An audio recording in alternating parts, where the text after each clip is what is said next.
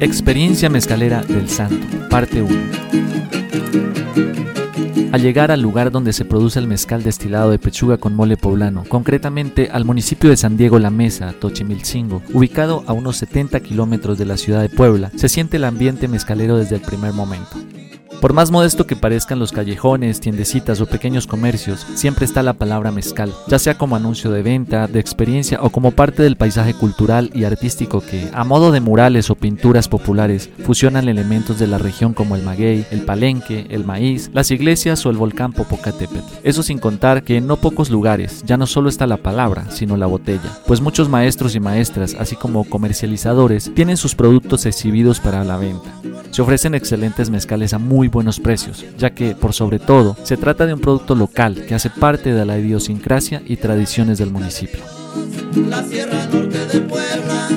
Sin embargo, la experiencia de la elaboración del mezcal de pechuga con mole poblano fue lo que aún más me conectó, no solo con los elementos meramente degustativos, esto iba más allá. Fueron dos días en los que pude involucrarme y llegar como tabula rasa, no a aprender cómo se hace este producto, sus tiempos, ingredientes y procesos, sino en cuanto al sentir, vivencia y convivencia en conexión con la comunidad, con los maestros y colaboradores, el palenque y en especial con la señora Yolanda. Doña Yola, la maestra mezcalera, su esposo Don Lorenzo y su familia, quienes durante varios días recrean rituales, tareas y preparación de los ingredientes para elaborar el preciado destilado.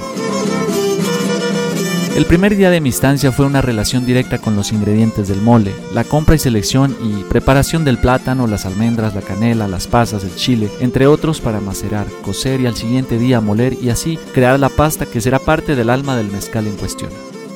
En medio de la plática, aprendizajes y el tacto de cada uno de dichos ingredientes, se fue formando un lazo más profundo con la familia de Doña Yola, pues en medio de la noche, los fogones y los aromas variopintos, también se contaban historias y se hablaba de sucesos de la familia, como el que ella y su esposo Lorenzo se conocieron mientras trabajaban en Estados Unidos, también sobre los procesos de siembra de los magueyes y del cuidado de los mismos, ya sea como lote cultivado, así como los que se siembran para que crezcan con casi nula intervención humana en los cerros semidesérticos de la zona.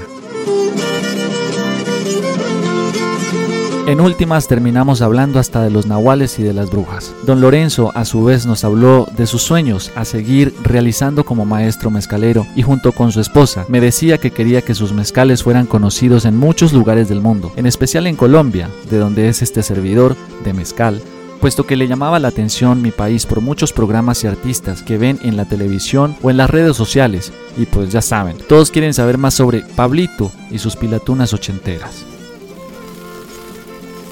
Mientras preparábamos los ingredientes, de repente don Lorenzo junto con su hijo sacrificaron el guajolote, pavo o pisco como le llamamos en Colombia. Lo desplumaron y Yolanda lo lavó quitándole vísceras y algunas extremidades para que pudiera estar listo al día siguiente. Mientras tanto, cada uno de los miembros de la familia va cumpliendo su rol respectivo en los preparativos como la cocción de algunos ingredientes, la maceración y el tueste de otros. Hasta su hija menor de unos 8 años, Ocotlán, a quien llaman Coco, estaba en su pequeño fogón de carbón al pendiente de sus rodajas de plátano, todo suma. En definitiva, cuando se habla de mezcal, necesariamente se debe hablar de convivencia y conexión de símbolos. Todo se junta en un mismo lugar, todo toma sentido y se siente el vínculo espiritual con las palabras y las materialidades,